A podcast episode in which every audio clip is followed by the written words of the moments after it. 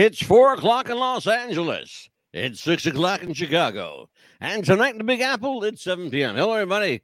I'm Mad Dog DeCipio. Welcome to What's the Buzz, America's Best Podcast. Tonight on the record with Brian Ceponis, actor extraordinaire, writer, producer, director, and sometimes caterer, uh, and sometimes uh, volleyball coach, and uh, and, and all around nice guy. Yes. But before we get to Brian tonight, I have to, by obligation, contractually, obligated to tell everybody she's back again. Amelia the Pitbull Chapman, she's back again. How you Oh, doing, my Amelia? God. Uh, doing good. You sound so excited about that. I'm fucking thrilled. You don't know. How you doing, kid? Yeah, I, You're doing good. How are you? I'm wonderful. I'm wonderful. How was your weekend? It was good. Stay out of trouble? Oh yeah. Try to anyway. I gotta ask your husband about that. Ah, I'm good. Let us get to the man of the hour. Yes. Special guest star actor Brian Simmons. Brian, you're a returning guest on the show. Hey, welcome How back. Yeah. are you, young man? How are Thank you? You. I'm great. Thank you so much for having me back on, Mad Dog and Amelia. I really appreciate uh, being here. Yeah, back on again by myself this time. So uh, Yes. looking forward to the conversation. The intense lights, they're down on you now.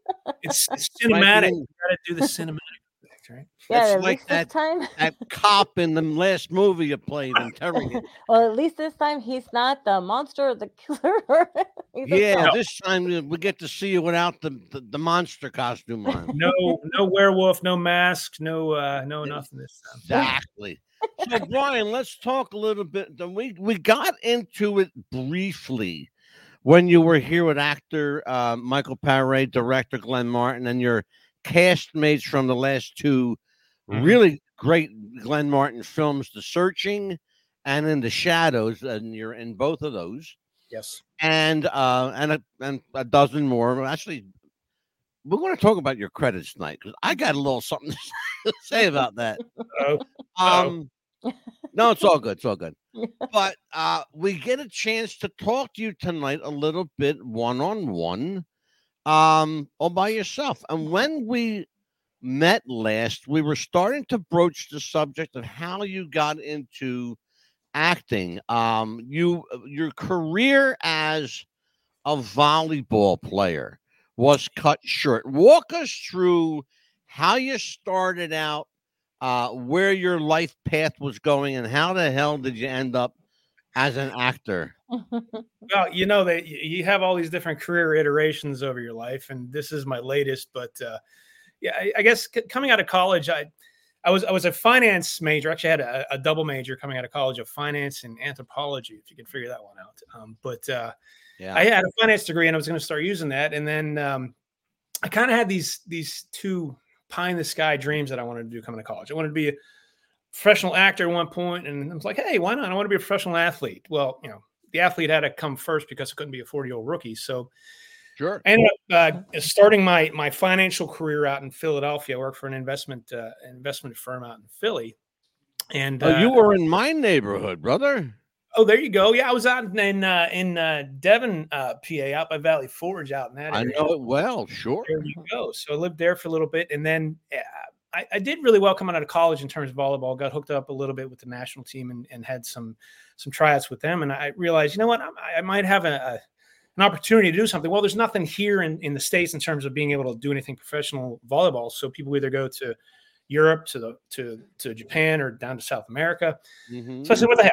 I'm going to try and do this." And uh, it- it's like saying, "Okay, I now want to fly to the moon. How, how do I do that?" Because there's no, it's not like you know NFL or NBA or anything where you've got this whole draft thing set up. You got to kind of Yeah, find your own way, so to speak. And uh, sure. So once I said I want to do it, I, just started talking to people and and got hooked up with a, a guy in California.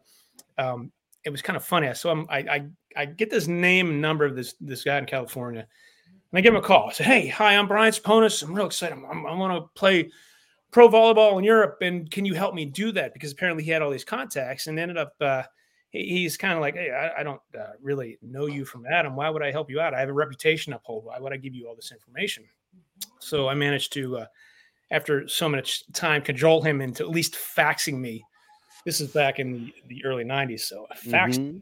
a list of uh, names and, and numbers of, of coaches in Europe. So I'm like, okay, great. I got this three page list of coaches in Europe. So I started at name one. Hi, you speak English. Uh, it was literally to that point, and, and so much I I'll, got I'll bet. they didn't speak English, didn't whatever, and it was it was kind of a, a, a mess going through the list. But I I was adamant, I got to do this, I want to do this, and Sure. on the third page towards the end, there was a woman's name on there, and she was in Switzerland. So I called her up and I said, "Hey, uh, hi, I'm Brian Brian Ceponis, and this is what I'm trying to do." And and she comes back in perfect English. Oh yeah, I'm like, I, thought I had the wrong number. I'm like, "What, is this Switzerland? She's like, yeah, yeah. I'm, I'm actually an American. I was born in New York, and she was so she was born in New York. She lives in Switzerland. So I was like, great, I got somebody that speaks English, and we chatted. I looked, told her what I was trying to do. She's like, let me see what I can do. So long story short, she um, ended up helping me get some uh, tryouts with teams in Switzerland. So Mhm. fresh out of college, you know, my bank account is flush with cash. Not really, but uh, so I Nope. managed to Not out of college, it's not, brother. college. No, I want to take a European trip to go try out for all these teams. Hey, Dad, you want to go take a European trip with me? I talked my dad into bankrolling uh, my trip, and we went over and, and uh, I had these tryouts with these teams, and um, yeah, ended up uh, uh, impressing a couple teams, and they offered me a contract, and uh, went over. Uh, actually, the funny thing was on that first go round, that was in 1995. I came back from that. And when I got back, the guy from California who had originally contacted, he called me back. I was like, "Hey, there was interesting. There, there was a team up in Norway that had heard about what you had done. And they're interested in uh, in making you a contract sight unseen." I was like, "Really?" And he was talking about this team, and they had qualified for the European Cup, which is like the World Cup of volleyball. And Sure. so I'm sitting like with like I have an offer in Norway, I had an offer in Switzerland, I had an offer in France, and I ended up taking the Norway offer because it sounded so, oh my God, I'm going to go to Norway and I'd never been there and I'm going to get to play in the World Cup of Volleyball and all this fun stuff. And so I had all my work permits done through New York, through the embassy in New York and all that stuff. And the uh, contract ended up kind of falling through uh, Right. the Norwegian contract. So I, I went from having three contracts to no contracts within the course of a couple months. Well, and then Brian, let Oh. me ask you a question along that line. You're you're a, a physically imposing guy. You're six six somewhere up there, right? six five. You know, the air is thin where you are. there is So you're here. You're you're here in Europe, and you're you're you're getting noticed, and people are starting to throw a little you know uh, attention your way, contracts, etc. Uh, again, you're a big guy comparatively speaking. What's the average size of a volleyball player in general, and particularly in on the European League? Well, uh, this uh, I'm, I'm speaking from the, the 90s. The, the game has gotten a lot bigger uh, since I've stopped playing. But I know, for instance, when I was when I was playing, it, I ended up getting a contract in Switzerland. I went back over and I was playing in Switzerland, and I I, I just remember the one German dude I was up against. He was like seven feet or something. He, he Oh, geez. swear to the lights like the lights went out when he stepped on the court. It's like he blocking out all the lights. I think the sun left. It was just he was so big.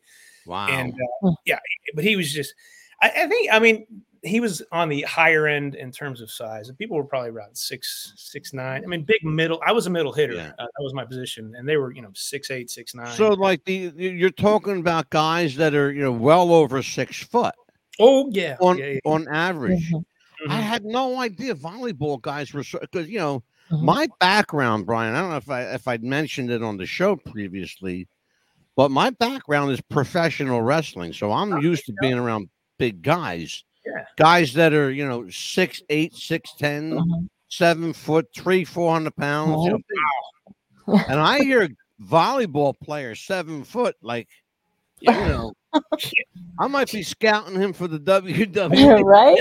Well, they're, they're not they're not big like a lot of them aren't big stocky guys like i actually coached high school volleyball in california and the one year i had two seven footers on my team and the one guy oh. was mm-hmm. seven feet and he was a rail I mean, he was so thin Oh wow, mm-hmm. i don't know you know, very but he was- aerodynamic. So, Yeah. at what point then in, in your in your volleyball endeavors do you realize that either a it's not working out, or or was it that, or did you get hurt, or was it something that you did on your own? You said, like, you know, I'm not making what I need to make here.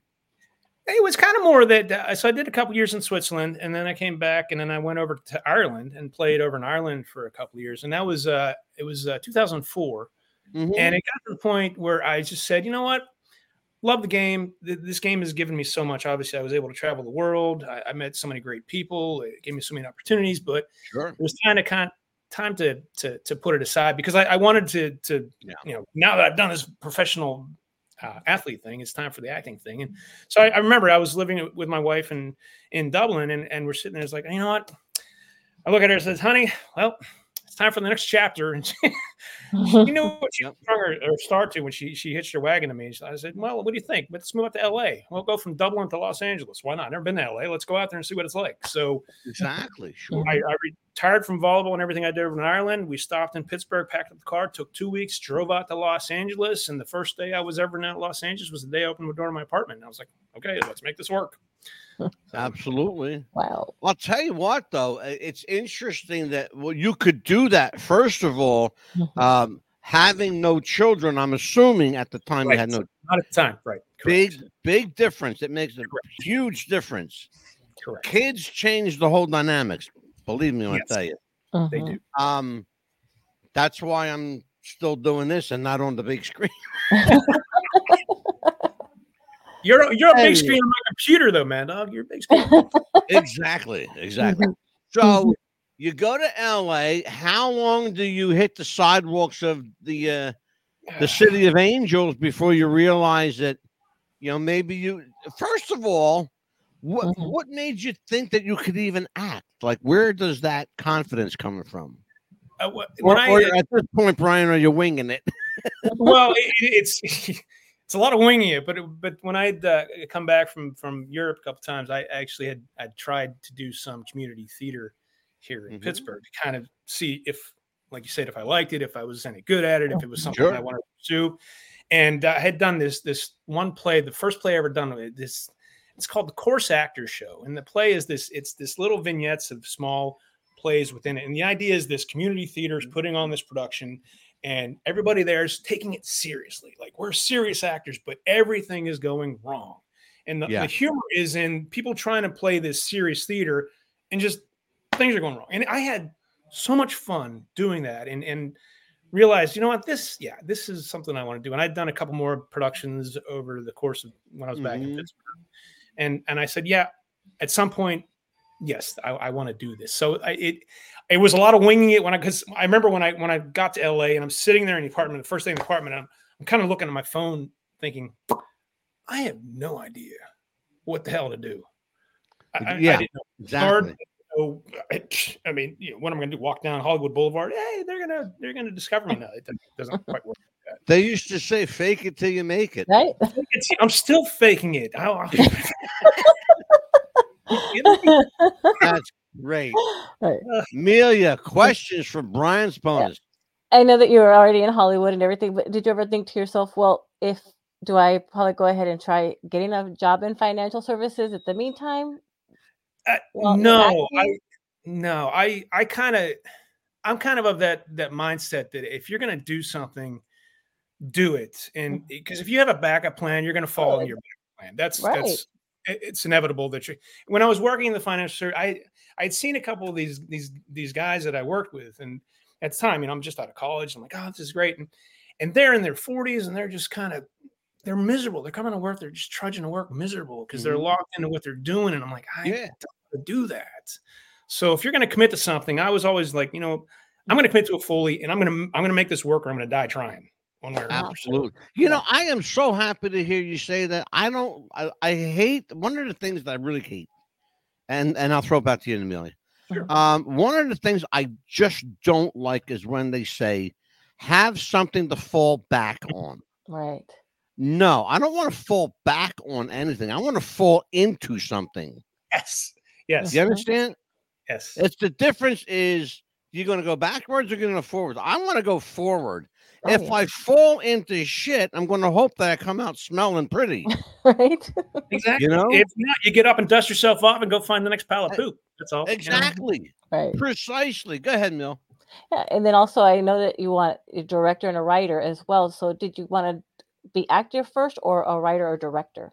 Yeah, I was I was always a- an actor first. As far as writing, I mean, I, I've written a couple things. I'm, I wouldn't consider myself a writer. I mean, I can write, but for me, it's very tedious. And I have such respect for people that can sit down and write a screenplay or a book. Like like my, my buddy that I work with, uh, Jesse Hutchins, he can sit down and write a script, and another guy, uh, Mark Cantu. These guys can sit Yeah. down and write scripts, and it's like God. I, I, I mean, I can do it, but it would take me. Uh-huh. You know, they're they're knocking it out in a week. I'm still like a mm, year later, like uh, page one. It's uh, really a uh, uh, defined art. That's mm-hmm. why, and one of the things I love about having our friend Marc Sotkin on the show, because that's what he is. He's a writer. Mm-hmm. Yeah. He's a writer first. He's written Golden Girls, oh, Laverne and Shirley, Oh, Charles and Shir- a shit ton. Of, he's got this guy's got such pedigree. It's ridiculous. Yeah. That's and I asked him once, and what happens when you know the a proverbial writer's block hits? Mhm. And he said he shocked Amelia and I. He says, "I don't know what that is. Uh-huh. I've never don't know." had. y- He's never had writer's block. Wow. Never." That's Mhm. that's stunning. Yeah. He says, "What happens though if you're a writer and Mhm. you're and you're overthinking ideas? Walk away, have a cup of coffee, relax a little Mhm. bit, and then go back to it later. Yeah. You got to hit it fresh. It, you're Yeah. absolutely right though. Mhm. Writing is extremely tedious. It's extremely Mhm. tea. And, and if I did that walk away for a cup of coffee, I, I'd never come back Mhm. to it. I'm like, shit, I'm gonna go find something. I hear you, brother. I hear you. What else you got? as far as, as far as directing, I, I mean, I, I do want to. I'm actually directing a short that we're going to be doing uh, in uh, March. Oh, And, good. Kind of getting. More, I always, I've always looked at kind of Clint Eastwood as like the, the guy I, is someone to look up to in terms of actor, director, because you know he started as an actor and now he's he's won Yeah. major awards as a director, and he's just Oh so my God, talented. It's just like, and he's still doing it at Brilliant. 93, which is amazing. So you know, He's brilliant. Oh, I love Clint. Mhm. yeah, Clint's amazing. Absolutely brilliant. Was absolutely he one of your influences or that you Yeah, wanted to I- act because of him? Yeah, he is definitely a, a major influence in terms of my my acting side, and then you know ultimately if I if I get more into the directing side, we'll, we'll see. I mean, I have no problem kind of going that path, but right Mhm. now I'm definitely more focused on being an actor. Well, good for you. Let's Yeah. talk about that. Um, when I had you here last, Million and I were fortunate Mhm. enough to have the entire cast of uh, largely both films. Uh, we a couple of people were missing, but we'll get to them at some point. Well, I'm Mhm. sure we'll bring them back on. Um, one of the things Amelia and I were impressed is that uh, you guys, as an ensemble, and it's rare to see an ensemble get along because you know egos and and for lack of a better word, you know, um, I'm trying to be nice about it. I'll be nice. Um, the di- the diva personalities can come out, Sure. but I didn't see that, and I didn't notice that when you guys were here. Mhm. Is it easier for you to work with people that you know, or people like uh, Glenn's crew, who basically you didn't know until you you did your first film with them? Well, Which it's is always harder? easier. It's always easier to work with people you know, but even regardless of that fact, I mean to to to meet new people on set and and and in Glenn's instance, the, the crew that he had, had brought together and, and the cast, Mhm. everybody, especially on the independent film side, you've got to check your ego at the door because everybody is there trying to do for the same purpose to make a good film. And Sure. if you start worrying about this person's ego or that, then the film is going to suffer. You have to do everything you every decision you make has to be what's best for the film. If you're not doing that, the film is going to suck. So you know, it's it's I it's absolutely concur, my Mhm. friend. Absolutely do. you got Um, we've had a bunch of actors on here. I've had directors on here. I've had writers on here. I have yet to have an actor define for me what they look for in a director because it's such a subjective question. Mhm. Mhm. But if you were to have an answer for that question, Brian, I say to you, Brian, who's the perfect director? in your opinion? What guy do you think has the shit together? Hmm. Somebody known, somebody unknown. It doesn't matter. Who are you gonna who are you gonna say? Ah, that That's what I that's- thought you might say. really- the, the reason I say that is because there's there's there's several directors that I, I- I just love what they do in general, and kind of bringing them all together would make like a, a- a director extraordinaire, I guess, if you will. Um, Yeah. I know, for example, um, well, Jesse Hutchins, who has has I work with RedSlate, he's he's a great director in terms of being able to, to know exactly what he wants and, and, and see the shots and get everything uh, that he needs from his actors. The other one that that's really good, who I'm I've worked with on a couple of films, and we're going to be doing another one uh, later this year. Is Mark Cantu. Mark is just he is the most efficient and and just talented in, in terms of getting what he needs quickly and Yeah. quality and and just he like you know Hollywood. If they say it's going to be an eight-hour shoot, it's an eighteen-hour shoot. Yeah, Mark, Right. you go on his set, it's a it's an eight-hour shoot. You're done in five. Hmm. And I hear you. Well, and and a done- lot of people, Brian, don't realize, and I, I, I hope you can shed some light on this. I've been on a couple of film sets in my life, a, a couple, Mhm. five or six, and you spend an awful lot of time doing absolutely nothing. Ugh. You spend hours doing nothing. Sometimes it'll take three or four hours to set up a shot. Yeah. It'll Mhm. take five minutes to shoot and Right. explain this to people. They think I'm crazy when I tell them. No, you're not. And, and you know, two hours to, to set it up, five minutes to shoot it, and and and it's on film for five seconds. So you don't even notice Yeah. all the crap they've been setting up anyway. Yeah, Uh, I, I Mhm. know, and I'm only, I'm speaking a lot from the independent market because I know a lot of times on independent sets, you you'll get on set, and there's a lot of time that's wasted, and you're sitting there boy. waiting. And people are talking and they're kibitzing or they're BSing over there and they're Mhm. talking, whatever. You're there to work. Let's get the job done. Get in, get what we need, and get out. You know, especially if you're on a budget or you only have a location for so much time. But there is a lot of time wasted, or sometimes you get, you know, a, a gaffer a cinematographer. They just they want to get the Mhm. lighting just right, and and they move the shadow like an inch, and it's like nobody's ever going to notice that. I gotta get it. I, I, I appreciate the quality. Don't get me wrong. I appreciate the eye for attention to detail and the quality, but there's a point where you got to sacrifice the timing of what you're doing there because the fact Yeah. of what you're shooting is not going to be on screen that long. So just move on and get it done. you know? exactly. And Yeah. on that note, we are up against the hard break. Yes. We'll be right back after this word from our sponsors. Mhm. Take care.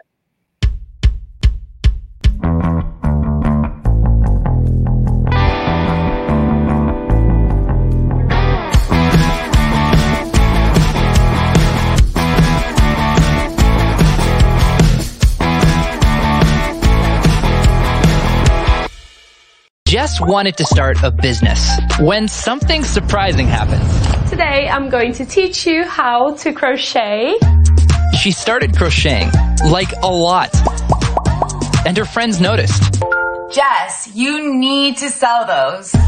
So she signed up for Shopify and started building her business. Yes, I love that. And after a lot of hard work, this happened.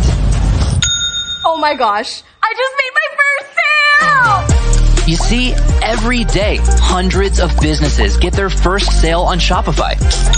We got ding! And the next could be you. So when you're ready to bring your idea to life, And become your own boss. build it on Shopify.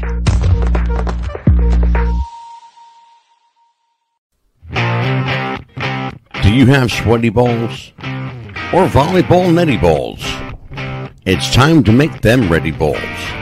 The Manscaped.com Lawnmower 3.0 will do the job and clean your knob with its patented no nick head so your head will function as desired. Enter promo code Wrestling Future for a generous 20% discount. That's enter Wrestling Future for a 20% discount. Manscaped.com and Wrestling with the Future, going balls to the walls with Manscaped.com and the Lawnmower 3.0, your balls will thank you. And so will we.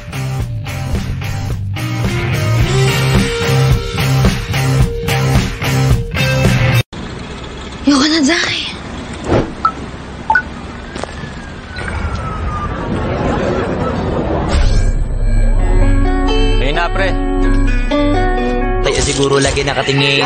Kasi yun na lamang ang magagawa. Inaabangan ako na mawala. Kaso lang ang malala Nadapa kakatingala.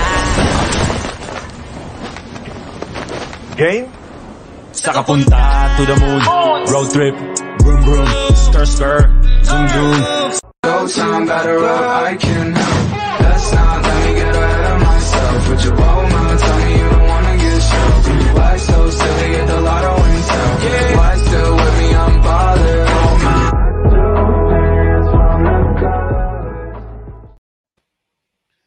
What's the Buzz America's Best Podcast is back with actor Brian Ceponis and Amelia the Pitbull Chapman. I am the Mad Dog, yours truly, Angela Mad Dog DeCipio. When last we left off, Brian, you were telling us about the finer points of noodle making.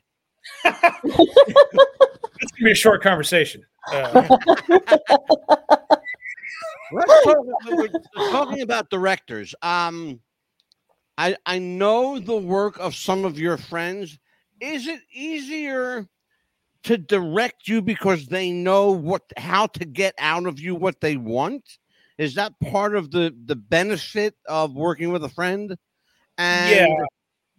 and, and if you if you have to pull out that emotional core of you, can you do it for a stranger, for someone you don't know? To answer the first part, yes, it, it's definitely yeah, easier to work with with people you know, and they, they kind of know what to expect of you. Um, as far as the emotional side, I, at first, when I as a younger actor or as a newer actor, I guess I'm, I'm not young, but as a newer actor, yeah, I, I think it would have been a little harder for the emotional side to pull it out for for for newer directors that I didn't know. But at this point now, you know, you get to the point where you do it so long that that I actually look forward to emotional stuff and, and scenes or or you know getting on a, an 85 lens where things are nice and tight and you got to kind of see everything going on with you but without overacting Mhm. um, and, and doing all that. So at this point i i, I kind of relish those moments where it's like okay you know what? Let, let's see what, what you can bring and and get a chance to actually go there and not hold back and and just you know go out to the end of the branch and look behind you and start sawing off behind you and see where you fall. You know that's that's the most Yeah. fun point Brian, you remember your your very first on-screen performance? oh god And where Uh, was it? How you got the gig? And It- were you yeah. scared? Yeah. it, it was out in out in Los Angeles, and uh, I think uh, it was a it was a short film. I can't remember the name of the short, but uh, I was I was playing a, um, a hitman, and uh, Oh, I didn't have, brother, that's my gig. Come on. see? man. Yeah, there you go. I was playing. I didn't have a lot of lines, but you know I had some some uh, some interesting I'm scenes. perfect for that. No, I'm perfect for Had I that. known back then, I Brother, I like, got a, right? I got a face for radio. Come on now, you can be my next sidekick when we do when I do my next uh, my next hitman. Uh, There you I'm go. there. I'm there. there you go. I love it. Yeah, but it was it was a little nervous, uh, you know, when you first get out there and you're not, not you know. First of all, I, I'm brand new to LA, and I'm thinking everybody out there knows what they're doing, which is a bunch of crap because most Mhm. people Nobody knows what they're doing in LA. nobody knows what they're doing, even though they act like they know what they're doing. They have no idea what they're doing. Nope, they don't. Nope, You're they don't. absolutely right. They have no idea, but they act. But man, they act a big. Like you said, fake it till you make it. it is like off the charts. yeah, boy. No shit. But it It's was um, it it's. Oh, I'm sorry. Go ahead. Continue. no, I'm, that's that's all I had to say was that. Oh, Okay. So, but, the, the it's an interesting dichotomy. You know, you want this so bad, and you want not to screw up so bad. Yeah. But you get that first film role. You get that the, the director from hell proverbial. You, never know what a director's going to be till till he opens his mouth. He Mhm. could be a, a great guy, or he could be a total schmuck the entire the Yep. entire shoot. But you don't know this going in. No. How did you prep yourself psychologically? Because every actor, and this is the thing about actors that I know. I know a lot of actors. Amelia and I have interviewed a shit Mhm. ton of them, yourself included, and your castmates. Mhm. But I will tell you, Brian, every actor who I personally know Mhm. is quirky and weird and I'm I'm assuming at some point that you're you look normal, but I know you're not because you're an actor. Fair enough. So how do you get into yourself? How do you get into your own head? And how do you make this thing work?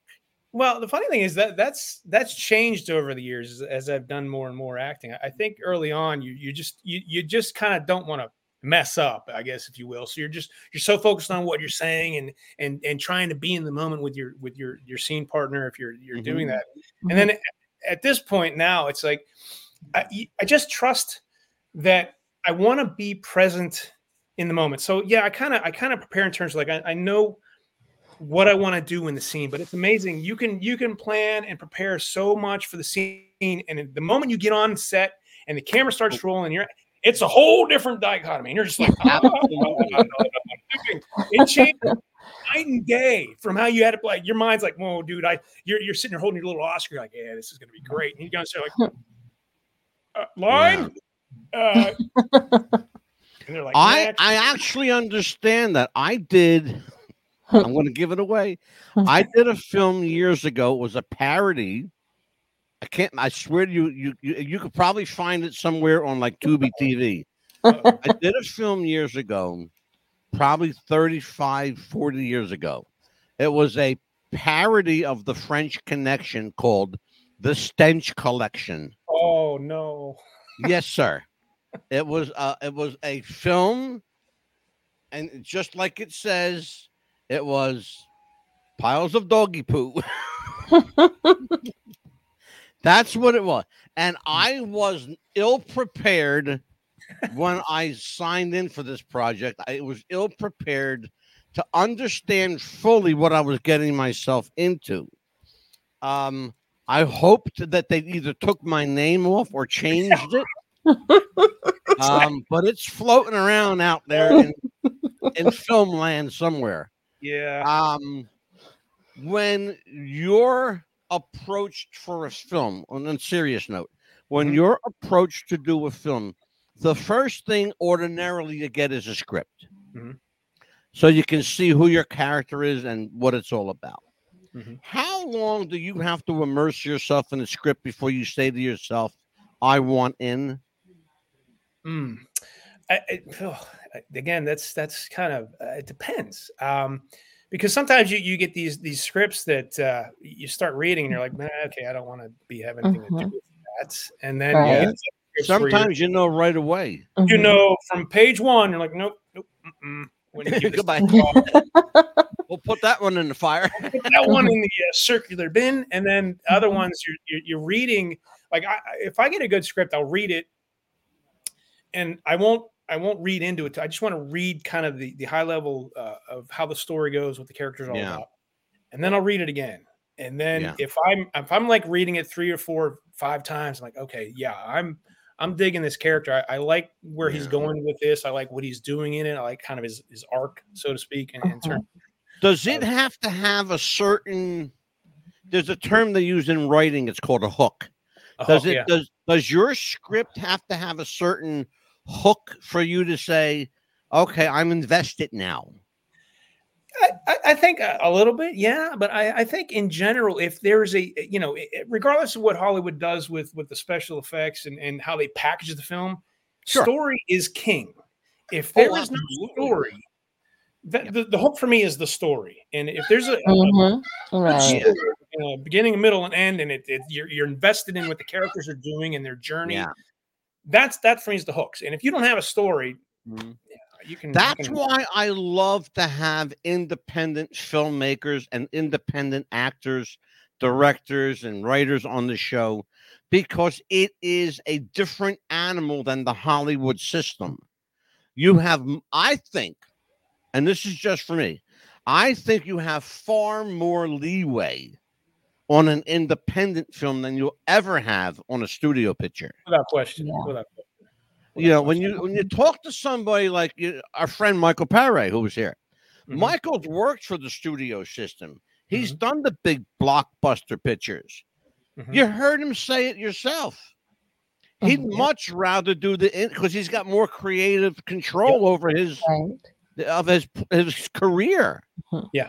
you Mhm. know So, Absolutely. how much of that factor is uh, is important to you? Is it is it all important, or is it a part of the equation? Uh, it, it's it's definitely very important in terms of of being able to to take your character and I guess fully own it and, and immerse yourself in it and develop it. Um, you know, I, I actually have a real small little role in uh, Cabrini, a film coming out in March. Uh, Yeah, I'm actually. uh, uh, We were going to talk about that. I was going to ask you, um, because that's a big budget picture. It- that's a big, but yeah, we shot uh, the the my shoot. I was up in Buffalo, and uh, you know, it, it's I'm interacting with the the uh, the main character, the the lead the lead gal in that, and uh, but in, in terms of like the, the studio system, where you know I, I was hired to do this specific role, so I go up and do this role. They they dress me how I was supposed to be dressed for the time period, and in fact, they had to change it because the original dress that I was in, I, I was supposed to play this this. Uh, I- I- you know, 1800s tax cab driver. So they had me dressed very formally, and they're like, no, no, no, he's more more kind of working class. So they had to change my whole dress, but Right. mhm. I didn't really have any say. It was just like you do this, and and here's your, it, you know, we'll see if the scene makes the uh, it makes it off the cutting room floor. I don't, I haven't seen the film, so I don't know If I, it makes the cut, you'll get a check. yes, I will. So let's all hope and do a little. and if it doesn't make the cut, then you better get a check anyway for showing up and doing the work. Oh, I got that check already for doing the work and showing up. Oh, the day. It was- okay. There you go. I was going to say, yeah. make sure you make sure the, the check clears. No, it's, it's I- I'm looking forward to that film. It's going to be a good. It's it's. it- I am it's- too. It's actually a, it's a, uh, a a major release. It's a major Yeah. studio release. So Yeah, big it's the deal. same guys Yeah, that did uh, Sound of Freedom. They did. They Mhm. did. Sound of Yes. did this. so. Oh, I love yeah. that movie. I, I actually own a movie. copy of that movie. It's, Great it's a fantastic movie. It's a fantastic movie. So I know it's gonna it's gonna be a great movie. up. She's going to ask you some questions, but you never know what's going to come out of her Oh, mouth. you know what? Behave. I know that you've always played the bad guy because I guess your height or whatever they look at you like as the bad guy type. But I think we did. How could you say? Now, hold on. I got to interrupt here. You better be How quiet. could you say this man played? Look, look at that face. Uh, would you be quiet? I'm getting to it. He's got a face. You want to pinch his cheeks. be- Look at him.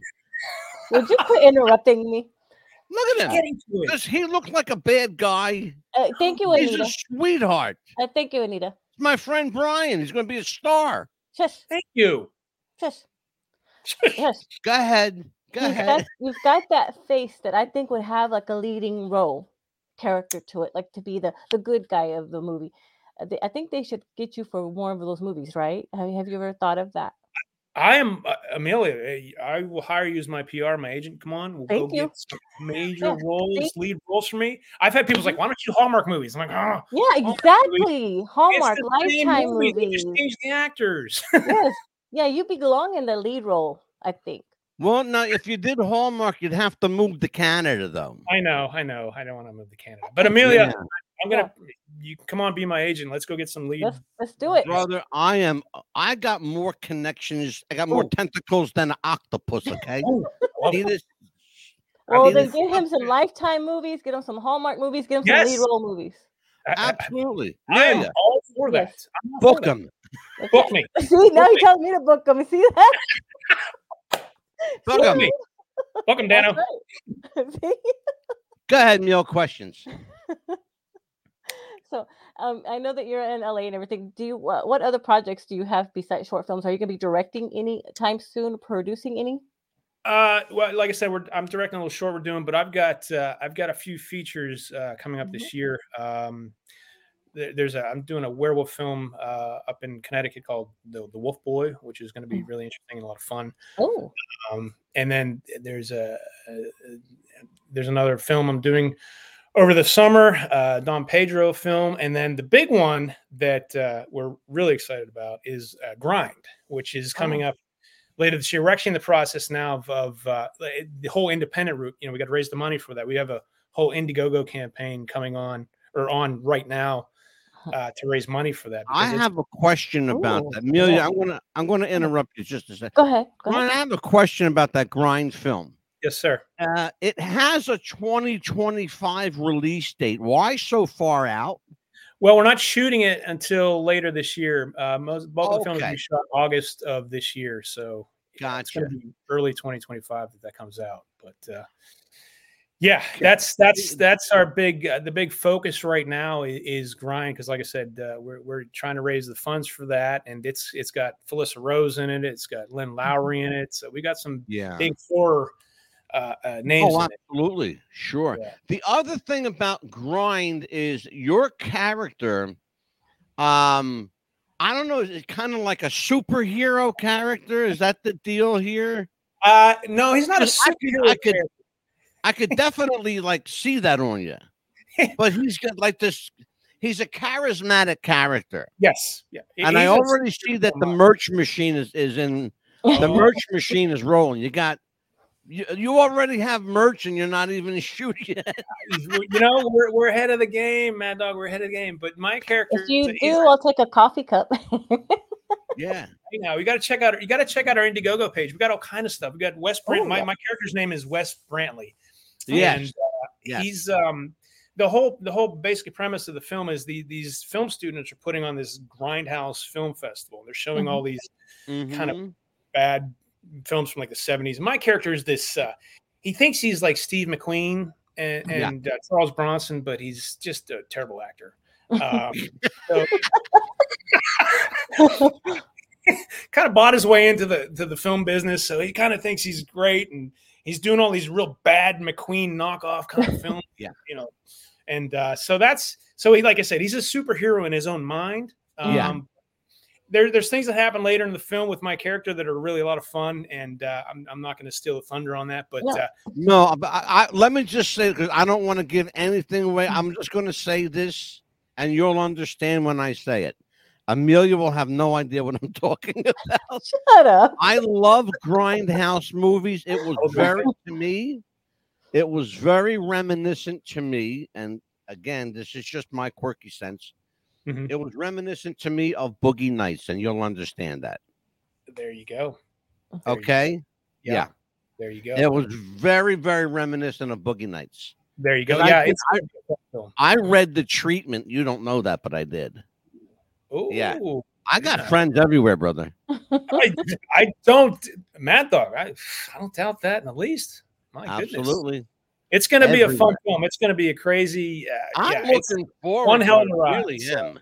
but like I said, we're we're getting really some am. help raising some funds on that. So you know, Oh. if anyone check out our Indiegogo page. Let me down in- tell everybody a little bit about Brian. Brian Ceponis had a couple different professions before acting, including jobs in the financial services racket and a career in pro volleyball that took him to lands far away. Brian retired from volleyball, in 2004 and moved to LA to pursue a full time career in acting. He spent 11 years working in Hollywood, racking up a number of TV and film credits. In 2015, his career shifted to the East Coast and his current home city of Pittsburgh, Pennsylvania. By the way, I have a history with Pittsburgh. And he has since worked on numerous films, TV shows, and stage productions. Um, in late 2019, 2020, Brian co founded RedSlate Films and has taken on the additional roles of producer, director, editor, and sometimes writer. Let's talk about this. Um, RedSlate Films, where did the name come from and who's involved in this company?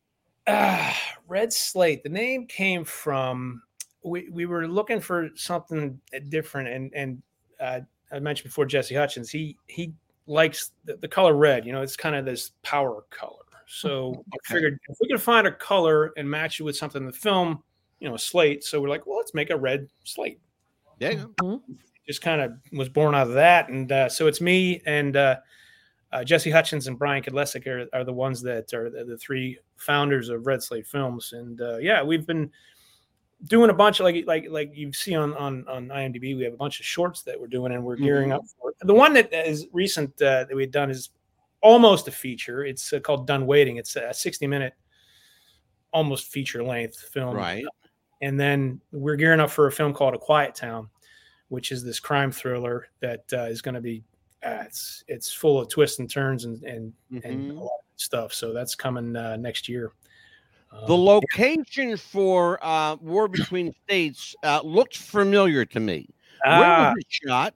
I'm glad you brought that up. There, that's an interesting story. We actually had that uh, script Jesse had that script. He'd written that uh, a couple years ago. We had that kind of sitting around, and he's always like, "Hey, I want to do a Civil War film." I'm like, that, "That's great," but every time I hear Civil War, I just see dollar signs. Like, "Oh my god, if you're going to do a Civil War film, you better do it right and make it look right," which is not Yeah. cheap. So we had No, to it's sit down. Well, it's it's just not cheap. But we ended up uh, we had done a table read um, earlier last year for a Quiet Town, and one of the actors that that came to help us out with the table read, he had posted a picture of him in the Civil War gear.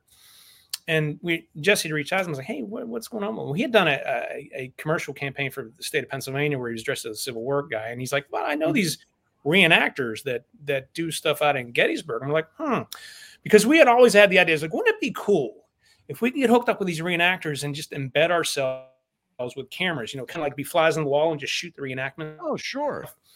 Well, we put pitched that idea to him. Like, let me talk to the guy. We got hooked up with a guy out in out in Carlisle, Pennsylvania, and and pitched the idea I to know him. and said, Carlisle. I know it well. right outside of Harrisburg, and uh, Yes, sir. pitched the idea to him. He's like, "Let me run out the flagpole." And next thing you know, they gave us the green light to come out uh, last July. They do a, a huge. It was the 160th anniversary of, of the Battle of Gettysburg, and they do this huge reenactment every year. So we were able to take four cameras out. We took four guys, four cameras, and they dressed us in Civil War garb. So we blended it and we walked out onto the campaign field with them and our cameras in burlap sacks so we could hide them. And we're just shooting all the all the battle stuff. I'm like, we're just gonna wrap a film around this. I don't care what happens at this point. And then got all this Gettys- footage. the Gettysburg battlefield. Get mm-hmm. on. Well, it was on the Laddie Laddie Farm, which is just so you've got Gettysburg is the, the Yeah. big, mm-hmm. and then It's, just yeah, it's, it it- it's is the Latin adjacent to yeah. It's- It's, it's got to yeah, be just uh, like to right adjacent to it. Yep. Because I know that I looked at it. and said, I know this area. I know this place. yeah. The what? The, the question I asked myself was, why do I know this place? Because it looks uh, no. Well, there's see, people don't understand. I live in New Jersey. I'm right outside of Philadelphia, Okay. Okay. and uh, I'm between uh, Philadelphia and New York City. So it's uh, it, it's very convenient for me. Yeah, you're in a good spot. Um, I know Carlisle. I know Gettysburg. I know uh, the, I know the area well.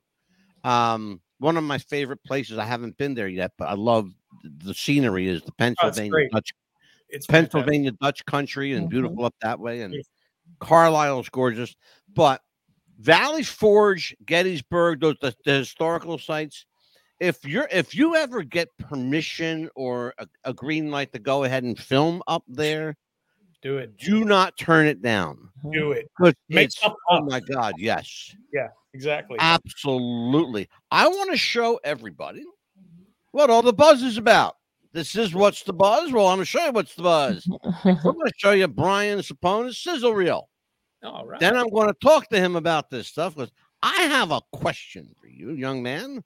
Oh. But let's take a look. Amelia, Yes. watch this.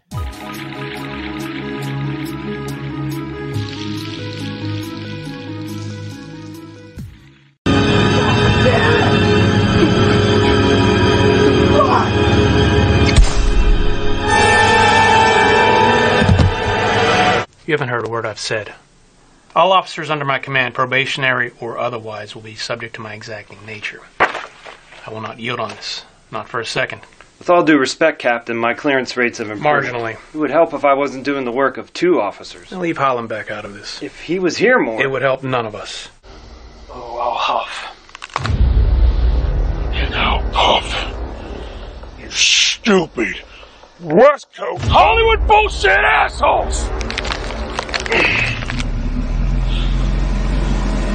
They're not your family, Ray. We are! You're the wrong side, Rev. Please, don't shoot. Taking you back and throwing you in the stockade. Please, I, I don't want to fight anymore. You're a deserter. Go ahead. Will you just stop and listen? Can you get back on the phone and call your friend and, and see if he'll sit down with her? She's talented. You you see that. It's all so familiar. James, I promise. You promised before. It's all bullshit. I. I can't explain. Eight years. We've been doing this for eight years. You promise you fall off. You promise again. You fall off again. I can't do this anymore. This isn't what you think it is. It's never what I think it is.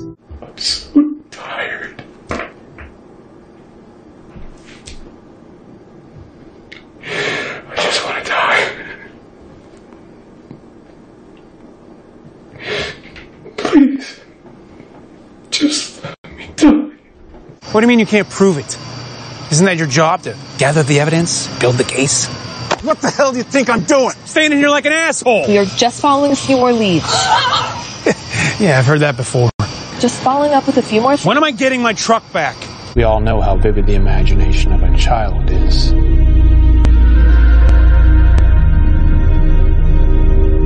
We found these in the bed. It seems you like to read tall tales. Whatever they told you, I just need you to listen, okay?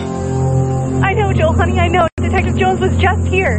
He explained everything. He said you're innocent. You can come home now. It's over. I grew up in this town. I spent many, many weekends in this theater.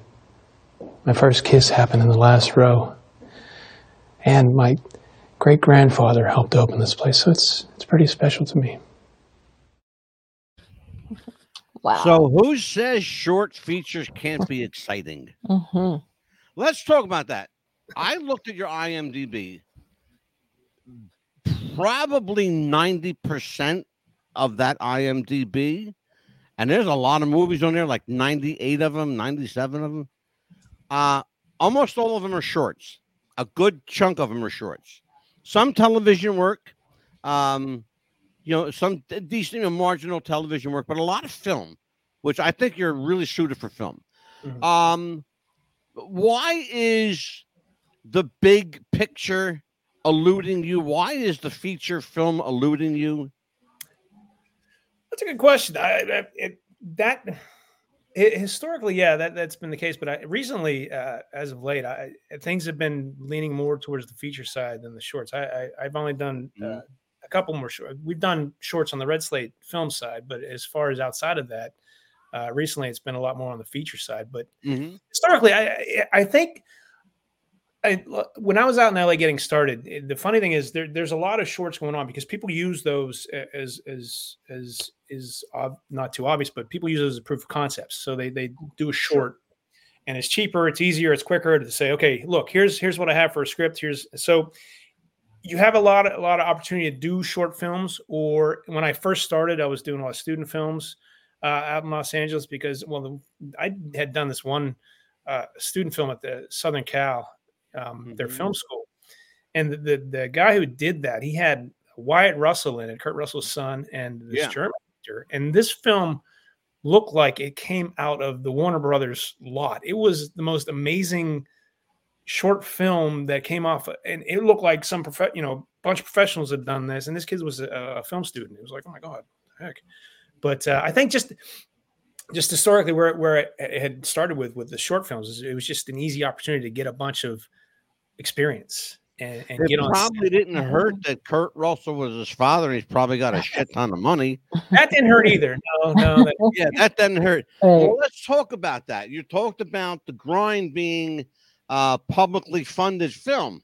Um, what by what method are you using to um, to to kickstart this? Uh, what kind of campaign do you have going on? Well, like I said, let's, we- let's promote it. Let's talk about it. Yes. Yeah, the campaign is out on Indiegogo. If you go out to Indiegogo and search "grind," uh, we pop right up. Uh, uh, and we're uh, we just met our initial goal, and right now we're shooting for our stretch goals. But uh, we've got another 30 days on the campaign um, Okay. to raise uh, to raise money for this film. And like I said, it's a And give me give me a figure. What are you look, looking to raise here? Well, right now we we hit our first goal, which was twenty five thousand. Our our Okay. stretch goal, our next stretch goal is forty five thousand, and then we have a second stretch goal of eighty five thousand. So we've got some lofty goals. Right now, we're sitting about thirty thousand uh, Mhm. on our campaign, um, but we want to hit that. We want to hit that 80. We'd love to hit hundred thousand because that would just be you know Oh yeah, sure. top. But uh, we want to hit that stretch goal. We want to hit that 45,000 and then make our way to 85,000. And, and we've got some, there's some really cool, fun perks out there from, from t-shirts to lunch boxes to getting on set to acting with Felissa Rose to all kinds of Mm-hmm. stuff out there. So, uh, yeah, if, if people are interested, they can go check it out on Indiegogo and search grind. Yep. And uh, it's going to be one hell of an entertaining film. I, I can, I can guarantee you that because there's so much going on in the film um, from, from, horror to gore to comedy to action. to- It's got I. I have that feeling. It's got it's got the Mm-hmm. it's got Boogie Nights written all over it. Boogie Nights is an interesting. Yeah, I'll tell you what, it's you know what it is. It kind of reminds me. The best way to describe grind, from what I read, it's Boogie Nights meets Quentin Tarantino. Yep. mm, Yeah. Okay. Yeah. You know, Yeah, if, if. Pulp Fiction meets Boogie Nights, um, anything that that Tarantino has done, because he's the king of grind anyway. Right. Right. He's the king of the grindhouse films. Yeah. Um, I had to actually explain to because she's young, you know. I had to explain to Amelia what grind was. But I'll tell you what, Amelia, 'cause I'm a mm-hmm. kind person. Yeah. I'm going to let you finish the last roll of questions, and then you can send us home. And Yeah, sure. I gotta have Brian back again because I Oh yes, absolutely. Especially when he gets that movie started to go and everything and get you know, Well, I'll tell you I what I'd like to I need my my agents to bring me back on. Yes. So- Brother, I'll tell you what I'm going to do right now while we're here and you can show your buds. Okay. I would love to invite you and uh and your your two associates on with you next time. That'd be great. That would be fantastic. And fantastic. let's and let's uh, try to raise you some money here. Oh, absolutely. Promote and promote, promote. okay? that would be Mhm. awesome. Absolutely. We, we will absolutely do that. Amelia, Yes. it's all yours, kid. Sure. I had just uh, another question also. It's like, you know, of all the movies that you've done or seen, is there another movie that you have liked to remake that you've seen? Ooh.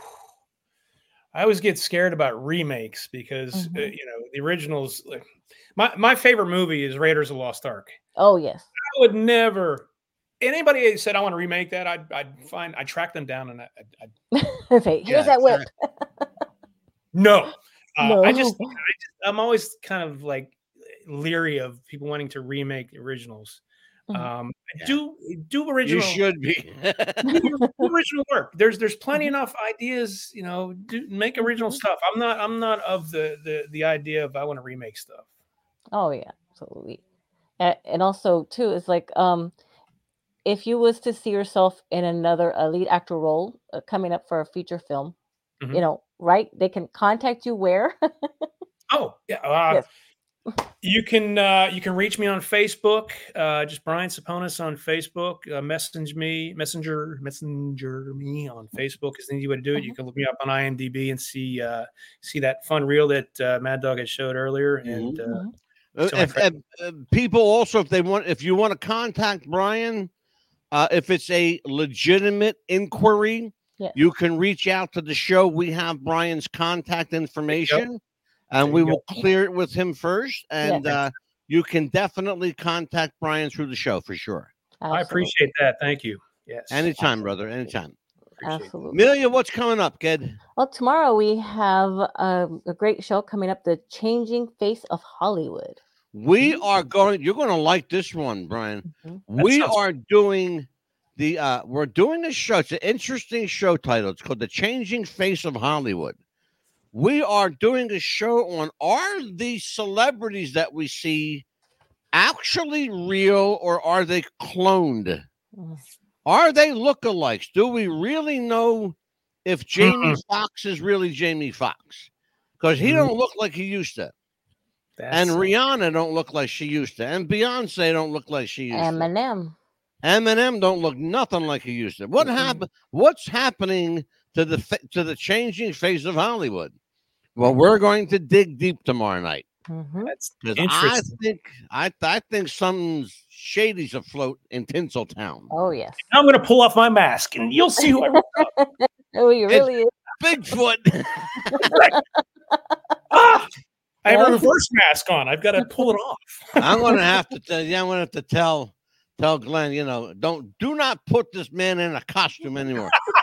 Far too good looking. Uh, I love Glenn. Far too Glenn good is also one of my favorite directors too. By the way, I wanted to add him. We have a uh, a special show Wednesday night, a professional wrestling show. We're going to talk about America's first African American female wrestler, Sweet Georgia Brown. Oh, Her real name was Susan May McCoy, and she is forever etched in stone as Sweet Georgia Brown. Mhm. And a very special guest will be joining us on Wednesday. Even the Pitbull doesn't know who that might be. And our upcoming shows, just to name a few guests, Country Music Hall of Famer Lacy J. Dalton will be here. film director Glenn Martin will make a return to the show. I'm excited to have him back. Oh, Our friend uh, Jen Banco will be making. Uh, uh, she loves it here. I really love Jen. We've had her on three times already. Um, and we will have Marc Sotkin, producer, writer, director, Mhm. the guy that brought you the Golden Girls, Yes. Golden Palace, Charles in Charge, Laverne and Shirley, and any number of incredibly prolific television shows of the 70s and 80s and the 90s and 2000s because he just keeps working and he never stops. Great guy, good friend of ours here at the show. And uh and I got some more surprises as planned. And Ahead of yes. yeah, I don't tell you everything, Pitbull. I know you don't, right? I tell you see, what happens, Brian, if I tell her she's a blabbermouth, she goes on Facebook and she's got to tell her whole world. I have to use this because he'll change his mind. It's Yeah, over I told her right- buy, buy plenty of erasable pens. plenty. Just by invisible Brian, ink. it's uh, great having you here. You are my friend. You are welcome back here Oh, yes. anytime.